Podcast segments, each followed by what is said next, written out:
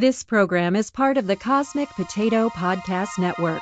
For more shows like this, visit our website at cosmicpotato.com. In a world without a single unified voice, humanity has been left searching for answers to the unknown. Now, one podcast has the power to change that and to spread its voice across the earth for all mankind to hear. Welcome to Cosmic Potato, the Super Fan Talk Podcast. We interrupt this program to annoy you and make things generally irritating.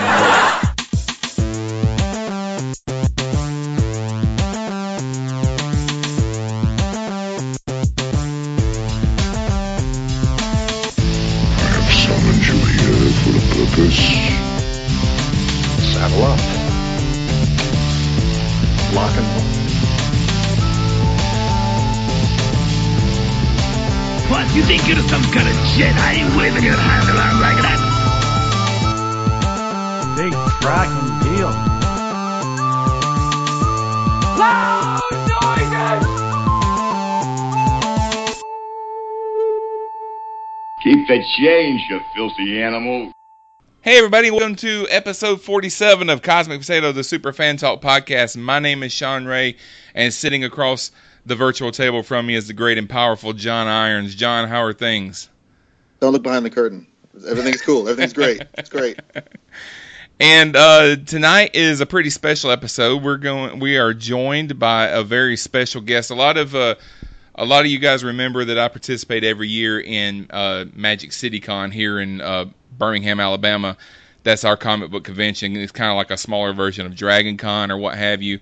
But uh, I was contacted by Jamie Phelps, who is an old friend of mine that organizes the convention along with her sister Rita. And I'm going to try and get one of them on the podcast here in a, in, in a few weeks. But she met a guy a couple weeks ago at a convention down in Florida and asked him if he'd like to come to Magic City Con, and he said yes. And so I contact, contacted him on Twitter and asked him to be on the show, and he said yes. So the our special guest we're going to be talking to tonight is Ming Chen, who is part of the TV show Comic Book Men, which uh, comes on Sunday nights after uh, Walking Dead and Talking Dead. Ming, how are you? I'm doing great. Thanks for having me on. As you can see, uh, you might be sensing a trend here. I always say yes. I never say no. So, but uh, uh, I mean, especially for Jamie and Rita, it was uh, it was. I didn't even really hesitate. It's like, hey, you want to come to Birmingham? Uh, absolutely. So, we had a great time in in Florida, and uh, they had a table set up uh, advertising Magic City Con, and uh, it it looked uh, it looked legit. So, uh, of course, I'm in. yeah. Nice. Uh, and for for those of you that um that have have not seen uh, Comic Book Men, it's kind of in the style. Uh, if you've ever seen the show uh, Pawn Stars, where they bring uh, items into the into the shop and they're able to talk about the history of those collectibles and things like that, and and talk about uh, what they're worth. It, it's kind of along those lines, but more the kind of stuff that we would be into, like comic books and uh, toys and collectibles and things like that. So. Uh, Oh So- yeah, it's way more it's way more geeky. It uh yeah, Pawn Stars is fun, but uh ha- half the stuff they bring on there, you know, it's, it's like old muskets and, Yeah, and yeah. historical documents. like, all right, this is interesting, but let's let's get geekier. Oh, so yeah. we focus more on comics and vintage toys. So if you love Megos, if you love GI Joe, if you love Transformers, if uh, if if you want to see key issues of comic books, Comic Book Men is uh, is where the party's at. Well, uh, so Magic City Con is a it's a relatively new convention, and this will be the third year that it's been around. But uh, you've been doing a lot of conventions in association with Comic Book Men. Have you always been a big con guy, or is that something that's new that's new for you? Oh yeah, absolutely. I- I've been going since I was a kid.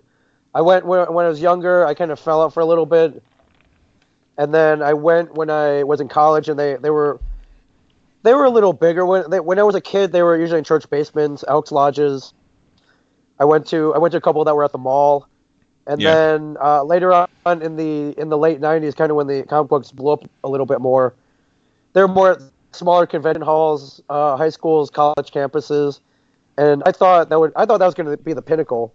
I thought uh, you know anything that you could that would maybe take an entire, entire day to get through, like it would never get bigger than that. And then a few years later, they really exploded to, uh, you know, 50, 60, 70, 100,000. You got your New York Comic Cons and San Diego's and C2E2s and Emerald Cities. And uh, I, I love, I love the where they've where they've blown up to something this huge. I also appreciate the smaller ones, uh, which are more like the ones that I went to when I was uh, when I was younger. So I, I, I love them big or small, and uh, I've been going to cons my whole life. What do you like best about uh, about comic book conventions? I when I was going as a fan, I I just loved being around people that had the same interests as me. When I was growing up, not a lot of people read comic books. Not not a lot of people. Uh, I, I know Star Wars is huge right now, but not after Return of the Jedi. You really didn't hear many people talking about Star Wars anymore. Yeah. They thought Return of the Jedi was it, so it kind of faded a little bit until the re-releases came out in the late 90s. But there was a gap somewhere between, say, 1984 and 1997, or actually 1994 and 19, 1984 and 1994, when actually Kevin Smith brought Star Wars back when he talked about it in Clerks. Yeah. You know, you would, uh, you know, you would meet a fan here or there who was kind of hardcore, but you didn't see the, you didn't see nearly the number of people wearing the T-shirts, or uh, you know, talking about Star Wars or collecting figures or anything like that for a do while. You, uh, do do you think the interest itself waned, or do you think like nerds were just kind of undercover because it wasn't it wasn't I, cool anymore? I think it was a little bit of both. I think it waned because uh, people didn't think they were going to see it anymore. If they thought Return of the Jedi was it, so there was nothing to look forward to um, after Return of the Jedi. Uh, you know, of course, you had your hardcore fans like all three of us. Uh, you know, I'm sure we are it never it never died with us. We had two Ewoks movies. Yeah, we yeah, we did we did have that. We had uh, I think we had the droids. Uh, uh, there was a droids live action, and then the droids cartoon. They Those would come were out with the films I was looking for. right. yeah, they, they had a couple. They had a couple things here and there, but nowhere near the scale of like a new movie. So Right.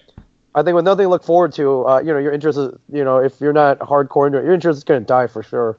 And I'm, I'm glad that it's bigger than ever now. Um, but uh, yeah, with with that being said, uh, yeah, I, I, um, I I just love seeing the huge explosion of fandom that we see today. Well, what what's uh what's different for you uh going to a convention now that you're like a recognizable person in in the fandom world as opposed to when you would go to a con when you were younger and you were just regular old Ming Ming back in the day. I'm, I'm, I, I still feel that regular guy, but I feel like I've hit the jackpot now Yeah. going to cons. now I get invited as a guest. I get to sit on the other side of the table, and I get to, you know, I, your, your advertisers being there. Like, like it's it's weird. When I was going to cons, it would be uh, a famous artist. Sometimes it would have uh, a, a cool guest from like a, a an old TV show or an old movie or something. Uh, I, I think uh, when I was going, one of the big the big guest was uh, James O'Barr, who created The Crow. And I, I went to a con to meet him once and to get something signed. And I waited in line. And, you know, I was nervous. I didn't know- know what I was going to say to him. Um, you know, I had all this stuff that I wanted to tell him. And, uh, you know, I felt that nervousness, which I think is pretty cool. Yeah. Now I'm on the other side, and I can sense it from the people who want to meet us at the conventions. And, uh, I, you know, it's cool. I know what it's like. So, uh, you know, first thing, you know, put anyone nervous at ease. And I, I want them to have a moment and have a conversation with them. And if they want to talk about Teenage Mutant Ninja Turtles or the Avengers or Star Wars or whatever they want to, it's like, hey, let's talk about it. I'm, I'm you know, I'm a fellow fan like you are. So that's uh, that's pretty cool. Uh, also, uh, as a guest of the con, uh, you kind of have more access to the other guests that are also at the convention. Yeah. And the other guests at conventions have blown up to where they have not only do they have current actors from movies and TV, uh, but uh, you know, they're, they're, uh, you go to a con and Chris Evans and Mark Hamill and uh, and um, cast members from The Walking Dead will be there. So uh, as Yeah. a guest, you kind of have a little more access to them. You uh, you can you, you know you can kind of see them uh, walking down the halls behind the scenes, stop stop them for a little bit and introduce yourself, and um, and I, I get to meet them, and that's that you know as a fan, uh, that's super cool. That's really cool. Has uh, has anything uh, really crazy ever happened to you at, at a convention? Uh, I mean, a lot of things. Uh, I think once we got we we got asked to sign a baby. That was, was that was kind of weird. Um, uh, this this past weekend, uh, I ran in. I was at a Walking Dead convention. I ran into Jeffrey Dean Morgan outside. Uh, just happened to catch him out having smoke break. Yeah. Uh, if you watch Walking Dead, he plays the character Negan, oh yeah. Sure. and he's probably one of the biggest, most recognizable actors right now. with the with the explosion of The Walking Dead. I went up to introduce myself. I was like, "Hey, hey, man, uh, my name's Ming. I'm on a TV show called Comic Book Man. It comes on after yours. It's kind of late." And he was like, "Oh yeah, man, I- I've I've seen your show." And uh, you know, part of my brain exploded. the other part, you know, the other part, and you know, since I'm such a big fan, the other part was like, all right, he's probably just saying that. You know, he probably tells everybody that. But then he proceeds to tell me, uh, you know, uh, minute details about specific episodes, and I'm like, oh, this guy really does watch the show. And I find out that that I was like, wow, you know, like, I find out Negan's a fan of comic book man. It's it's. I, that was pretty mind blowing. Um, that he and he proceeded to tell me he's like, listen, I'm a fan of all this geek stuff, just like you. Yeah. I, I love this stuff just like anybody else does. Um, and you know, I, you, you never know. Some of these some of these actors, uh, you know, some are into it, but uh, I, I find that uh, most of them, uh, I just find that most of them are into this stuff. Um, it just makes it more fun for them. Right. Yeah, it's kind of like they get to like, grow up and live their dreams, like all the stuff that they were pretending when they were kids. Yeah, exactly. You know, some of them, They're on the other side of the table. yeah, you know, some of them have been, you know, in the acting world forever, so you know they're a little more aloof, a little more. Uh, I don't want to say, you know, they're a little more. Uh, they're they're they have a, uh, like a more professional attitude, I guess I call it. The other ones are there, you know, mo- mo- a majority of the people at cons now they're they're fans. They're ha- they're there to, they're, they're there to have fun. Yeah. They're there to interact, and uh, they're you know they're fanboys of the other guests just like anybody else. So it's, it's cool to see them interacting. Uh, it's like a, it's like seeing my worlds collide. Um, usually at these conventions they have a little like a green room where people you know the the guys hang out. Uh, sometimes they eat lunch in there.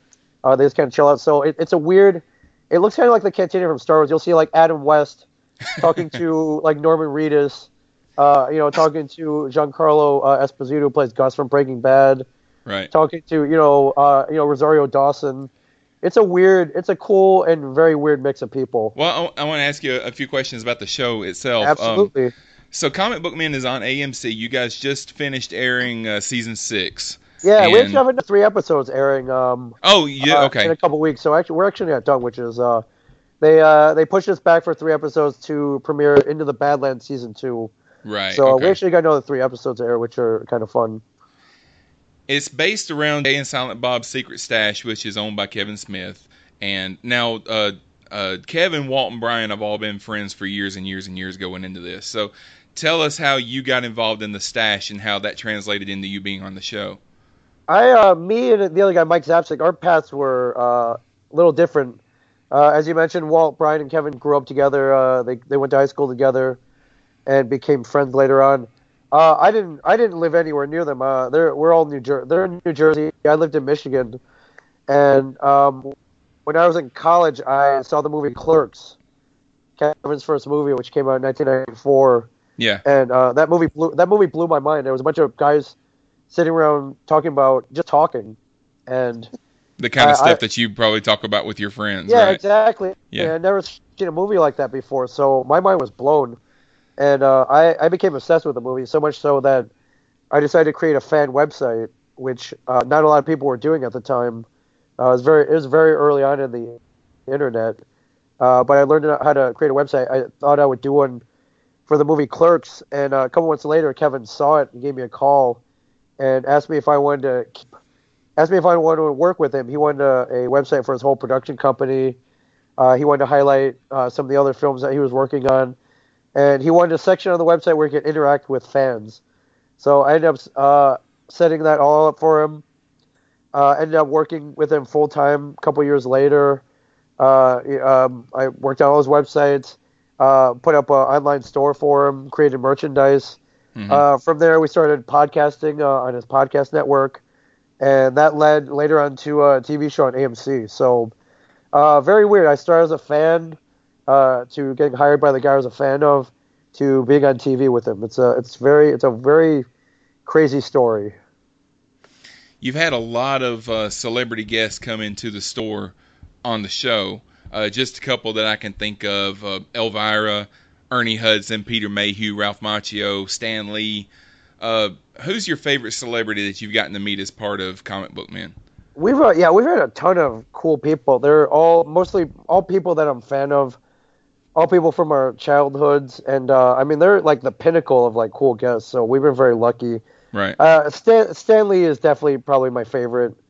Uh, he came. He's coming twice on the show, and him being like the god, the creator of everything that we that we grew up loving and continue to love, and uh, I you know this guy who created a whole entire universe, of which had he not, uh, you know, our lives would suck. First of all, if there were no Stan Lee and his creations. Yeah. And uh, two, he created the whole comic book universe for which, uh, you know, I, I, I, I'm a firm believer that he saved comic books, made them what they are now. And without him, there, you know, there'd be no comic book man. I wouldn't be where I'm at. Who knows? God knows where I would be right now without Stan Lee. so I, I really regard him as, as a god and, and a creator, and uh, someone that should be revered. Somebody that uh, when when my when my grandkids are old enough, will look up on uh, the two episodes that I was on with him. We'll see photos of me and him together, and he was like, "You, you, you, you hung out with Stan Lee?" I'm, I'd be like, "Yeah, man. I, I love. Yeah, we, we were on a show together. Uh, I've met the man many times. Yeah, uh, you know. Let me tell you a story about meeting Stan Lee, or watch this episode of Comic Book Men. So he was. He's definitely one of our, our favorite guests. Uh, anyone from the the Star Wars universe, I I love. I loved having in Peter Mayhew and Billy Dee Williams for sure. Right where uh, you know uh, Chewbacca and Lando Calrissian, in not only you know two feet away from me, but in our comic book store. That's uh that's pretty insane. Um, uh, I, I mentioned earlier watching those movies over and over and, and wishing I could be in that universe and having the the comic books and obsessing over the Star Wars universe and uh, you know those two guys coming in that was that was pretty huge. Uh, Adam West came in. Uh, we got to drag race with him. I got to drive the Black Beauty, uh, and we raced. Uh, we raced the Batmobile. That was that was insane. Lou Ferrigno coming in came in to train Brian and get him into shape. Uh, again, yeah, yeah. Again, I, I, grew I grew up watching the Incredible Hulk on TV uh, after the Dukes of Hazzard. Uh, I that was cool. I mean, the list goes on and on, but those are some of my favorite for sure. Uh, what about as I mean, you're a guy that knows a lot about comic books, so you've had a lot of uh, comic book artists come in. Who's your favorite comic book artist that you've uh, been able to meet? The two that come to mind definitely Jim Lee. Jim Lee is the greatest living car- comic book artist right now, and he will go down in history as as one of the greats for sure. And just a really cool guy. Uh, he, he, came in. Uh, we actually had some old artwork uh, at the store that he did for us. He actually sketched um, Batman and Superman with Jay and Silent Bob on an old fire door that we had, and uh, he did that.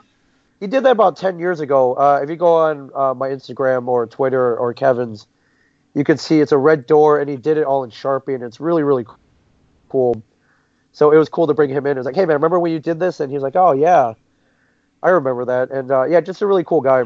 Um, we, you know, we had a stack of things he signed. He signed stuff for us, did small sketches, and uh, again, uh, in the comic book world, definitely a god. Definitely one of definitely a, uh, nobody like him, and definitely one of my favorites. John Romita Jr. Uh, also definitely a, a comic book artist and god. Um, uh, guy, guys worked on some of the greatest books uh, ever, ever to come out. A lot of um, a lot of this, a lot of the Spider-Man, uh, a lot of Spider-Man stuff. Uh, him and his father uh, created, and uh, you know they're, they're just two of the greats they really loved having it. And uh, Neal Adams for sure. Uh, again, uh, what you know, a guy that will go down in history as one of the greatest artists. Uh, it's cool. It's cool that they come in, and then now that I see them at comic conventions, and uh, you know, we get to have a little chat about you know whatever whatever they're working on. That's really cool. Yeah. I was just curious, like as like a a comic book expert. Um, and and it's kind of like I don't want to derail where you. no, not at all. Question, but I'm but I'm I'm, I'm curious. Um, obviously, like we're in the golden age of uh, you know comic book movies, and it's everywhere, and yeah. it's finally like hit the mainstream. What's a what's a what's a not necessarily obscure, but just what's a comic book or a graphic novel that you're like, I can't wait until they make this, but you haven't really heard about it like being in the works. Uh, I, there's a you can't wait for there's a there's a lot of cool stuff out, um, especially right now. Uh, a lot of the a lot of the image stuff is really good. Uh, there's a right right there, Brian K. Vaughan. He's he's worked. He does Saga. Uh, he does a lot of cool titles. Y the Last Man. He uh, he's got a, a, title out right now called Paper Girls, which is about uh, four newspaper delivery girls living in 1988 Cleveland, and uh, they run afoul of some pretty cool interdimensional uh, shenanigans and beings. And uh, I believe that they're on their eighth or ninth or twelfth issue right now, and uh, it's relatively early right now. But I can't wait to see that uh, come out. Uh, TV series, movies, anything like that. Um, I, and I think that's relatively obscure. I mean, there, there's God, there's so much stuff out there that can be turned into into, into a movie. Um, I, it, today it was announced that Joss Whedon is working on writing, directing, producing uh, a, a Batgirl movie, which uh, which uh, you know it makes me happy to no end. Nice. Um, you know uh, that's that's definitely one of them. Uh, everyone's everyone's watching Iron Fist right now on Netflix, uh, but there's actually another property that came came out during the Kung Fu era, which I think is even better than Iron Fist. It's called uh, Shang Chi, the Master of Kung Fu, which uh, you know as a comic series was amazing. Um, kind of imbued, uh, you know, it it definitely took the kung fu craze of the '70s, but took a lot of the uh, the philosophy, uh, say of, of of the Bruce Lee era, and really mixed them together. Great, and uh, I'm hearing rumors that Netflix might be working on that next. So, uh, I mean, th- that's just a small sampling of things. I can't wait to come out. Um, uh, I'm also a fan of a, char- a DC character named Starman, which uh, they, yeah, which they relaunched uh, 1996, 1997. Um, uh, um, a character named Jack Knight uh, is in that book, and uh, it's it's literally one of my favorites. Something like that, I think, would really work as a live action story. So, uh, I, I mean, they're going in the right direction. I never thought I would see a Preacher TV show, and AMC's knocking that out of the park. Uh, you know, I never thought I'd see Black Panther on in any media. I never thought I'd see Doctor Strange and and uh, you know they're they, they they're doing such a great job. You uh you get to see a lot of collectibles come through the show. What's what's some of the collectibles that uh, stand out in your mind? I uh I'm I'm a GI Joe guy, so anything GI Joe comes in, uh, I immediately fall in love with. And for me, when I was a kid, uh, you know, the bigger the better.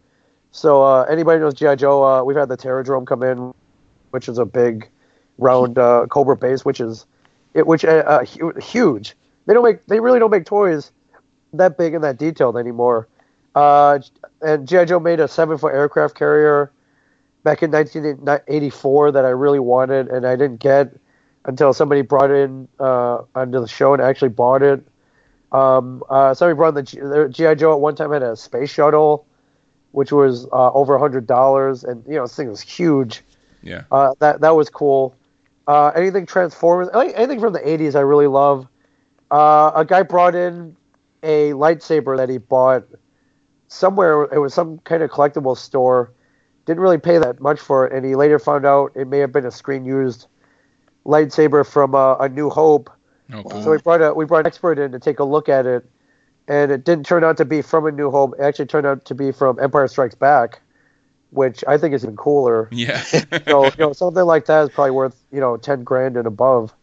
So uh, yeah, seeing stuff like that is really cool. And then any key issue of any comic book is cool. Amazing Fantasy 15, first Spider-Man, uh, you know, first appearances of uh, Blade, Moon Knight, um, uh, Swamp Thing, anything like that is really it's just really cool to see. So you know, we'll see stuff like that coming every so often, but uh, you know, not not nearly enough for my taste. Do you set stuff aside like for yourself? Uh, I will. A lot of the GI Joe stuff that comes in, uh, Walt and Mike, they're kids of the '70s, so they don't they don't really get it. They don't even really care about it. But uh, uh, a lot of the stuff, uh, yeah, a lot of the GI Joe stuff I'll buy for myself. Any a lot of '80s toys, I'll uh, I'll definitely buy them for myself. Um, and uh, yeah, key issue wise, uh, Walt Walt and Mike will definitely buy based on condition. But uh, I'll, I'll uh, the more beat up it is, actually, I actually like it the uh, the better for me. I like it even better if it's really beat up. Right. One, I can get a one, I can get it for a better price. yeah. Two, it's still a shoe, And three, I, I like that it's beat up. I want to. I always wonder about the history, like where, uh, you know, where where it came from, uh, how many people owned it, and you know how it got so beat up. Uh, I kind of like to imagine, you know, what what happened to um, to that book. I think it has more of a story the more beat up it is. Well, while we have a comic book man here on the show, I wanted to talk a little bit about about uh, comic book adaptations. So, um, obviously there's a lot of them. Back in the 80s and 90s, the the comic brands like Marvel and DC, like they they would give license to the studios to do pretty much whatever they want. And these days, uh, the uh, Marvel and DC's hands are in the mix a lot more. So Marvel has its own studio as part of Disney, and they're cranking out movies and TV. But you always hear people complain that they changed this or they changed that. So, in the opinions of of you guys, um, what comic book film or TV show has been the most faithful to the source material? Uh, I think the uh, the first Iron Man definitely uh, one of my favorite comic book movies. Um, even uh, even if you go back to 2001, 2002, uh, the first the first Tobey Maguire Spider Man uh, actually stuck to the comics pretty pretty well. So uh, yeah, I, they've been doing a Mar- I, Marvel's been doing a fairly good job sticking with the source material. I think that's why they've been so successful. Yeah. And uh, you know, I understand you have to update some things to keep it modern. Uh, a lot of stuff was written in the 60s and 70s, and was a little dated. So you know, you have to update a little bit. Uh, but I think, yeah, the Marvel stuff has been pretty good. Uh, I really like the the Daredevil Netflix show. I think that did a really great job uh, depicting Matt Murdock and Daredevil, and I, I think they really chronicled that. Uh, I really like season two with, uh, with Jon Bernthal, uh, Punisher. I thought he I thought he did a really great job as well. Yeah. Uh, I, I love how Marvel uh, started out with uh, you know everybody had their own individual movies, and then they brought them all together for the Avengers. That way we didn't have to worry about backstory or anything else to slow the, the plot down mm-hmm. because we saw it already. I thought they did that that pretty pretty brilliantly. Uh, and I think DC's problem is, uh, you know, they're they're making a lot of diversions from the source material, uh, so much so that they're losing the the they're losing you know the heart of what made their characters great, right. and they're losing a lot of the comic book fans uh, who read the source material and want them to stick a little more faithfully to it. John, what do you think? What... I agree with you. Like probably, um, I think Spider-Man Two, like the the Tobey Maguire Spider-Man Two, is is probably like for me, it is. I'm not gonna say it's my favorite comic book movie, but I feel like it's the maybe the best uh, page to screen translation. yeah, I thought they did a great job. Um, uh, you know, Spider-Man three not that great. Uh, the two amazing Spider-Man movies with Andrew Garfield, uh, you know, not that great as well. Yeah. Uh, but uh, from what I see from the Spider-Man Homecoming trailer, uh, they're definitely back. Yeah, it I looks like this, it's going to be good. This may be the best Spider-Man movie that we're going to see. Yeah. Uh, but I, I, I think, um, yeah, I, I it constantly baffles uh, guys like me and Mike as to why uh, some comic book translations, adaptation movies uh, end up sucking. Uh, you have great material. You have the storylines are written out for you already. Right. Uh, you you pretty much have it storyboarded as well. I, you know, all you gotta do is start flipping through a comic book. Well, you know what? I think DC's problem, uh, generally speaking, you know, some are better, some are worse but like you know as a whole you know marvel is just you know stomping them in terms of the movies and i, and I think because I, I think instead of trying to go the marvel movie route they're like you know they're kind of going to their biggest uh, you know tentpole which was the the Nolan Batman movies, right, right, which which were great. And so okay, we'll just make all the movies like the Batman movies, which is great for Batman, but it doesn't work for Superman. Right.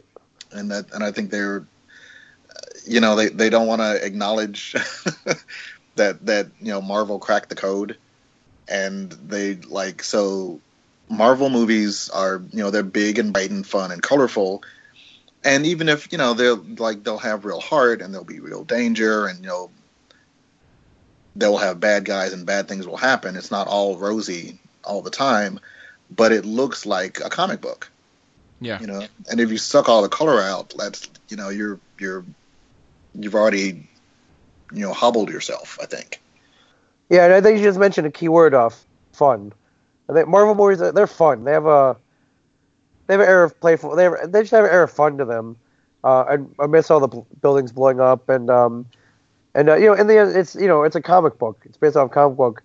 Uh, the DC movies I, I think uh, lack that like that like that fun. Uh, you know, to put it simply. So hopefully they can they can get that back.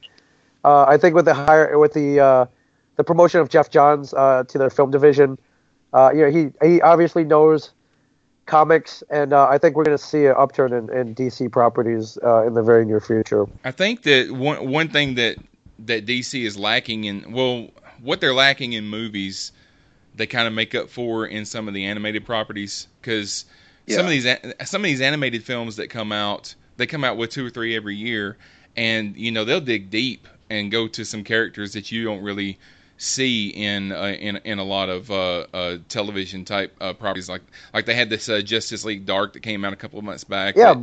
They brought yeah. Constantine in or Constantine, however you want to pronounce his name. Uh, things like that, and they did the uh, the what was the uh, the Batman series that they did the two parter a couple years ago? Is it the the Dark Knight? Son of Batman. The the Dark Knight Returns, I think, is what I'm thinking of. Yeah, they did. Oh yeah, yeah they did like a two parter of that, which was pretty faithful to the uh, to the source material. And I, I think that uh, those animated shows they stick to the comics pretty close. Of course, yeah, I mean, they, they do. The the DC animations is pretty amazing. Yeah, uh, if they could translate that that to their movies, uh, they'd have a lot of hits on their hands. Yeah, because yeah, they did they did Flashpoint. Flashpoint was pretty awesome too. I don't think I've seen a bad like you said, they come out with like two or three a year. I can't think of one that I was like, oh, that sucked. Yeah, yeah, they, yeah they're doing they're doing a great job. So uh, it's not like they don't know what they're doing. It's just uh, you know maybe they're trying just trying to do too much with the movies, changing too much, and uh, yeah, they, I, they they should follow the playbook from their animated series for sure. Yeah.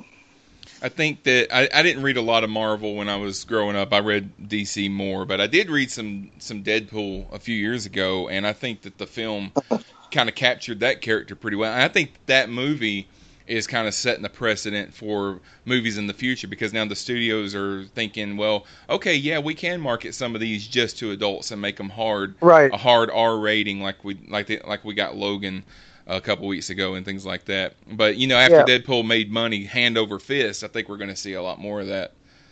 Yeah, I, and uh, I think that's great uh, as long as it follows the true nature of the character. Uh, you know, Wolverine definitely uh, rated R.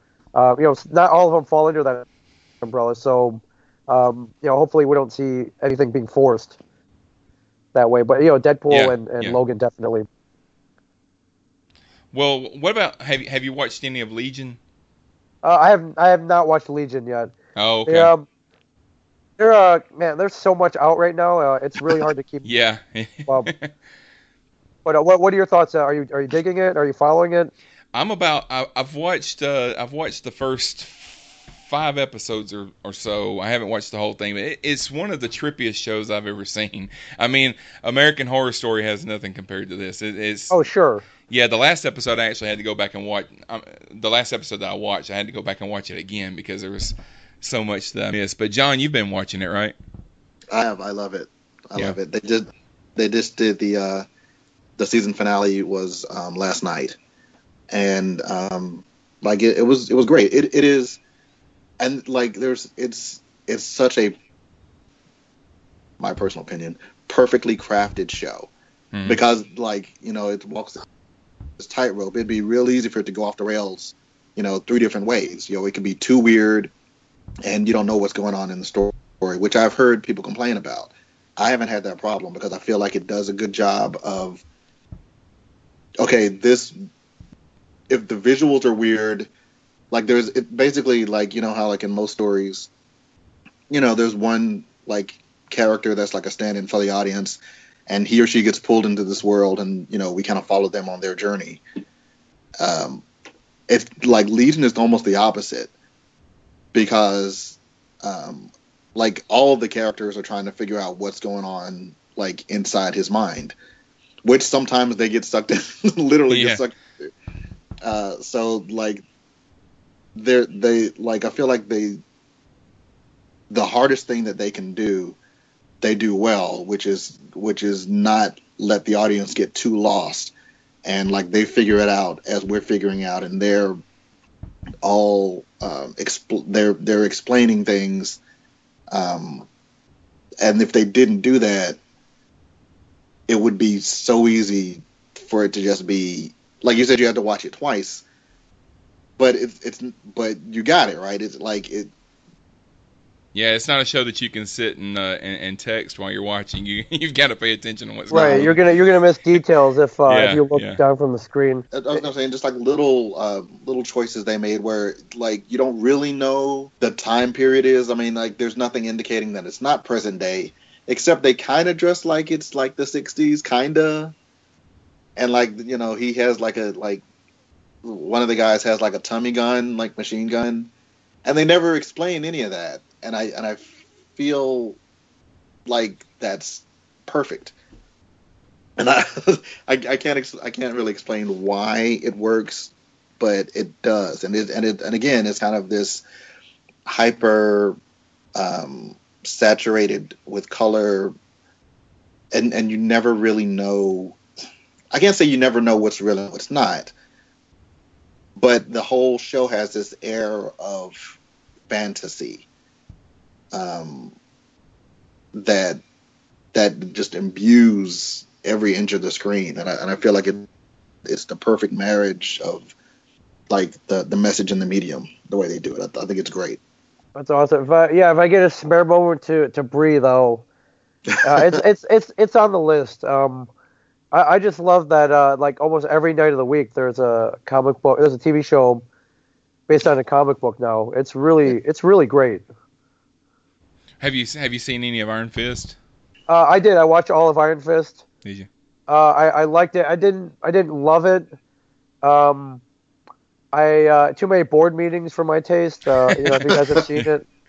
Uh, I you know I, I li- listen. Uh, DC called Iron Fist. I I wanted to see more kung fu. I want to see more ass kicking, and uh, I think there you know just um, too many people talking in a boardroom for my taste.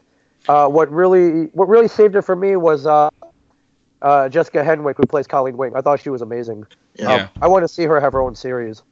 I want to I, I, I want to see more of her in the in the future, and I think we will. I think she did such a great job. Uh, you know, Finn Jones is all right. Uh, it was obvious that uh, he doesn't have a background in martial arts, but uh, you know they they worked they did what they could, um, and uh, it, was great seeing uh, uh, Rosario Dawson as well kicking ass. So I, I, thought the female characters were really really great. Actually, I thought a lot of the male actors you know lacked a little bit. Um, and yeah, I, I, I, I, you know, I, there were certain things I wanted. I wanted to see Kunlun. I wanted to see the showdown of uh, Danny Rand and, and Shou-Lao, the dragon. Yeah. And from what I understand, uh, you know, they kind of wanted to do that, but uh, from my, I read an interview which was like, yeah, they wanted to do that, but there were budgetary restraints, and I'm kind of like, really, Marvel didn't have enough money to Right. throw in, you know, a dragon or you know, a, a mystical, heavenly, interdimensional monastery. I'm like, come on, like, uh, you know, throw some money in there. So. I don't. I think, in my opinion, I guess the, the Marvel TV uh, Netflix playbook is to have 13 episodes. And uh, I was talking to Michael the other day. I was, thinking, you know what? If they made it, if they cut it down to say eight episodes, kind of like Stranger Things did, Yeah. but put that 13 episode budget in eight episodes, I think it could have been great. So, but Yeah. I guess whatever contractually or whatever, uh, they wanted it to be 13. So I didn't think it needed to be 13. I think eight would have been perfect. Well, I would have been. Uh, I think as I was watching him, I was, you know, I was kind of going on Facebook every now and then, and I, I made the comment that like, uh, I felt like it really picked up at like episode six. Right. And the first five episodes really probably could have just been like three episodes, and then you could have spent two, you should have spent more time, like, two episodes worth of time like in the monastery because we never really see you know, there's like a, a flashback here or there, but we never really see him training. We never really see, like you said, the the way he encounters the dragon. Yeah, we, we never see Kunlun. The only Kunlun you see is that he's getting beat beat with bamboo sticks. Right. Like, Yeah. Great, That's like, trained. That's just you know, I want to, you know, but he describes a mystical monster. I was like, I want to see it, and yeah, you don't really see it. So I'm like, all right, we don't really get to see what he goes through while he was trapped there. So yeah, we didn't see him like learn anything. We didn't right, see, exactly.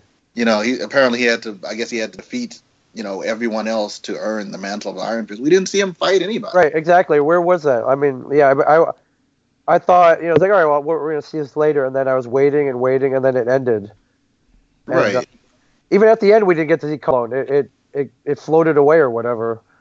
So, Um, and you can't tell me that like you know episode or two worth of like guys in monk robes in a cave wouldn't have saved on the budget. Right, You know, exactly. no special effects. No, you know, you don't have to, you know, stop traffic.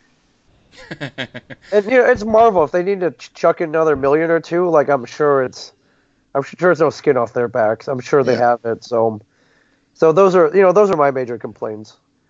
But that being said, I never thought I'd see Iron Fist in any kind of live action format. So, uh, you know, for that, the, the the fact that they made an effort to put it on there, uh, that that part I definitely appreciate. And um, you know, we'll we'll, we'll see Danny Rand back in the Defenders. Um, you know, and it'll be cool to see all four of them together for sure.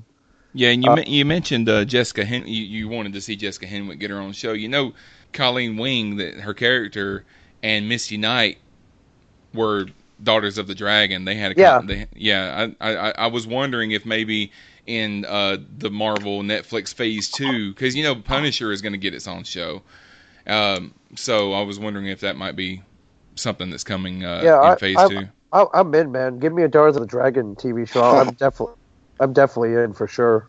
So with that question asked, uh, and and Ming, you kind of hinted at this a, a few minutes ago. Um, John, what is a, a, a comic book property that you would like to see adapted that hasn't been done yet?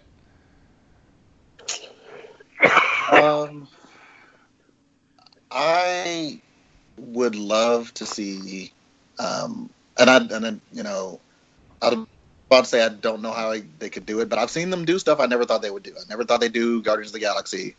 You know, I never thought they'd do a good uh, Doctor Strange. I certainly never thought they could do Legion. Um, but for me, like the pinnacle uh, would be uh, Sandman, like Neil Gaiman's Sandman, is like, um, you know, maybe a, a 13 episode, you know, not quite anthology. I mean, you know, you know how Sandman goes. Like, Yeah, I like the the visuals and just the you know the the mind blowing, you know, artistry. excuse me. Of that, um, you know that that comic, that series of graphic novels, like that. That to me would be. Uh, I I don't know how they would do it. I like if if somebody announced that they were doing it, I would be afraid that it would not live up to it. But if they ever, you know, uh, made that translation and made it work, that I'm I would love it. That's cool. That's a great pick. And um, Thank you. yeah, I, I think uh, I think we'll see that one day. Hopefully, it's uh, it lives up to everybody's expectations. Uh, hopefully, the translation will be as good as the source material. I think, uh, yeah, that's gonna be the problem is to find someone who can talented enough to do that. And uh, yeah, I think we'll see it in our lifetime though, for sure. Yeah, I'm I'm really excited about um, American Gods coming to Starz. Oh yeah, yeah, yeah. Yeah, such a great story. Um, they're doing a comic book adaptation right now. It's uh, actually the first episode, uh, first issue came out last week. Uh, it was very good, and um, yeah, I can't wait to see it in live action though. Well, my pick, and you, I mean, maybe you'll have the answer to this. When are, when can we get an animated version of the Widening Gyre? I, that's a great question. Um, first, uh, I think they have to finish it first. Yeah, I they have to believe, write uh, the I second believe it half left on a cliffhanger, and uh, Kevin, um, he's notorious for not finishing his story arcs. Um, maybe he maybe he could finish it in the in the film.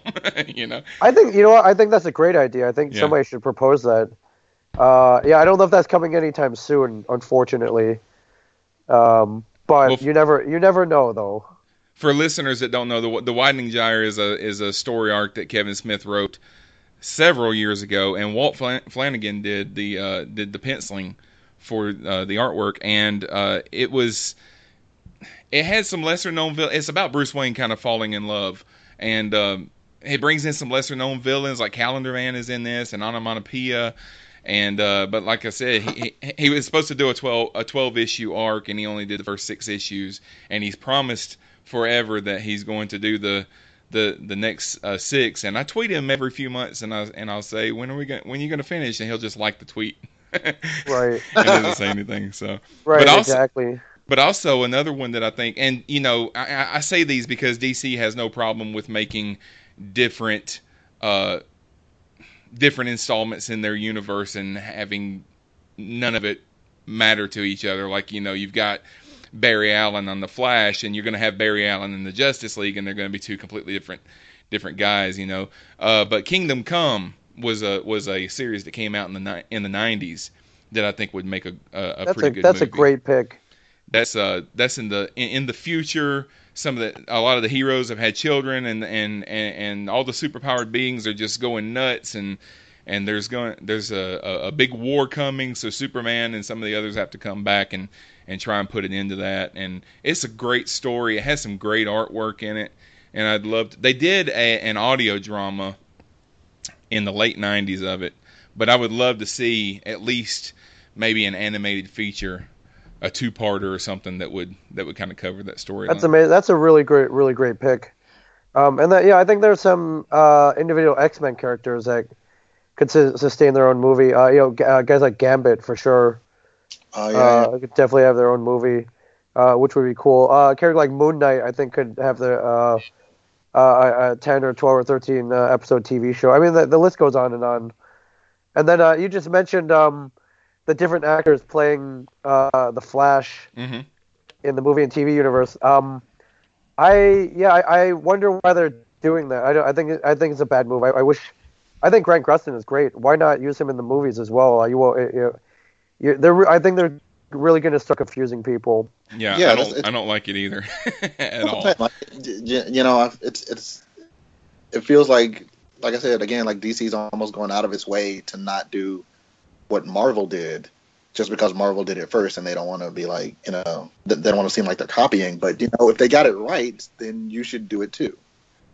DC the the DC TV shows are so much better than the DC movies that are coming out now. Like the the Flash, I love that show. You know, Yeah, Supergirl. Flash is great. Supergirl's a good show. It's kind of waned a little bit in the second season, but it's it's it's still a pretty decent show. Legends of Tomorrow, Arrow, Arrow's a great show, and um, but you know, I, I think that one of the things that they that they're not wanting to do is bring like this version of Superman into their TV universe because they've already they've already established another Superman, and and and on the Flash they're putting out this whole thing of multiple universes. So I think they're just trying to say that the movies take place in another on another Earth or something like that. But I don't like it either. I, th- I think it, they should Yeah, do like I- Marvel's doing, and everything should be tied Yeah. together. I mean, in the end, like you guys, you know, you guys go to the movie, you see how stupid those people are. I mean, they're not. s- The average moviegoer is not that smart, so they're gonna get confused for sure. Yeah. And And, it's, um, it's just yeah. it's unnecessary. Y- Yeah, it's just I don't know. So yeah, I don't, I don't get it either. You know, and, and again, like you know, it's not like it's not it's not like DC's like 50-50 with their track record. You know, they're they're they're they've got an uphill climb yeah. Very much so. Yes. to to like like it wouldn't it wouldn't hurt them to to to mix it up a little bit and maybe try something different. Right.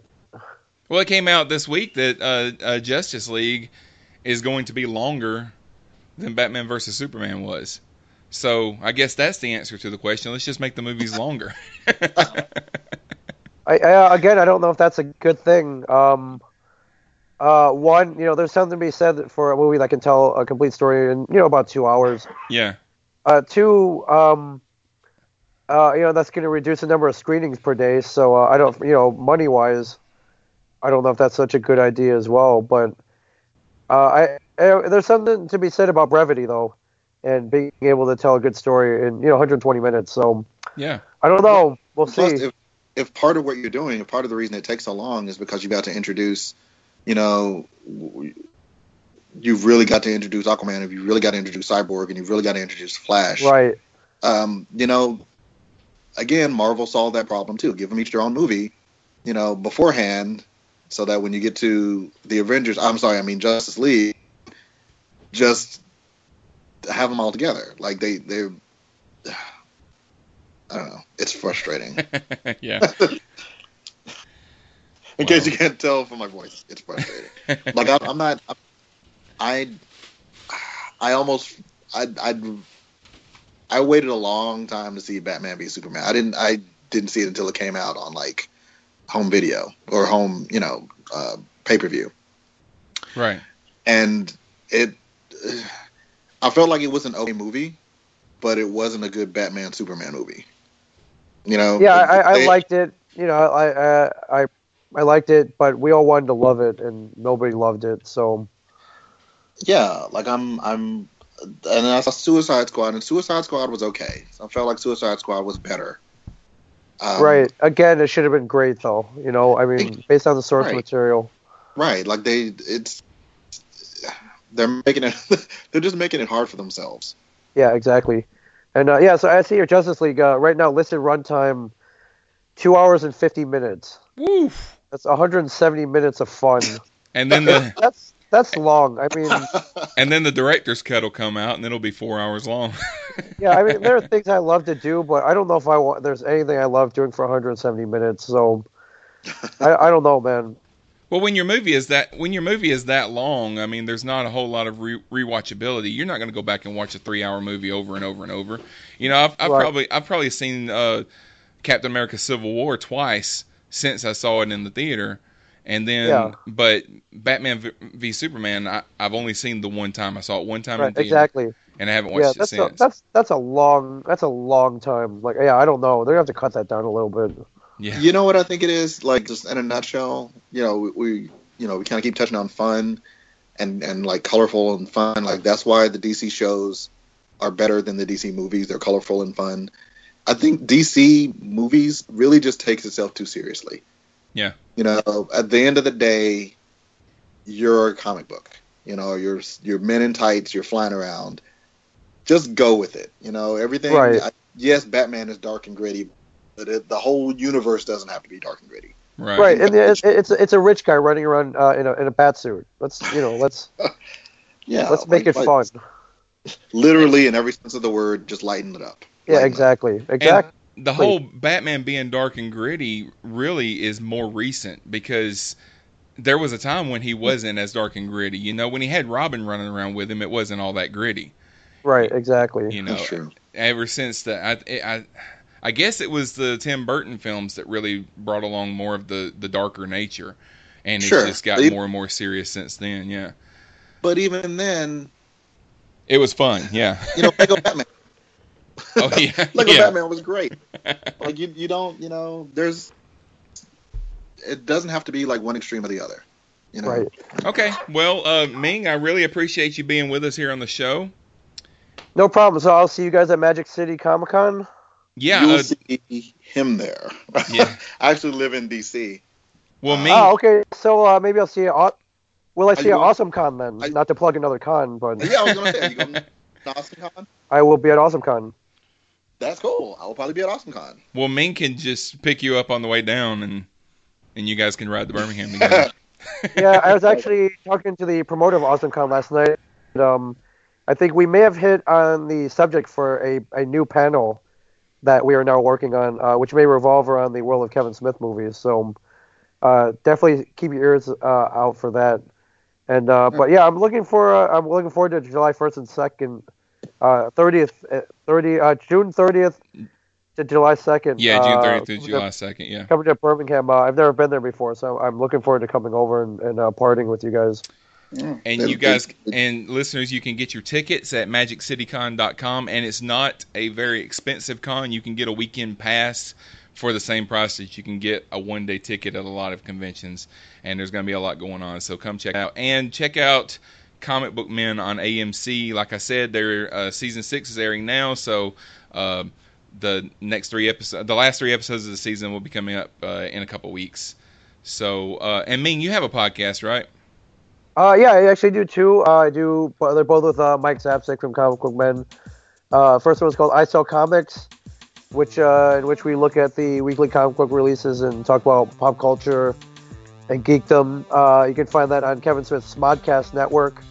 Uh, the other one is titled simply The Ming and Mike Show, where we get to talk about whatever we want. All right.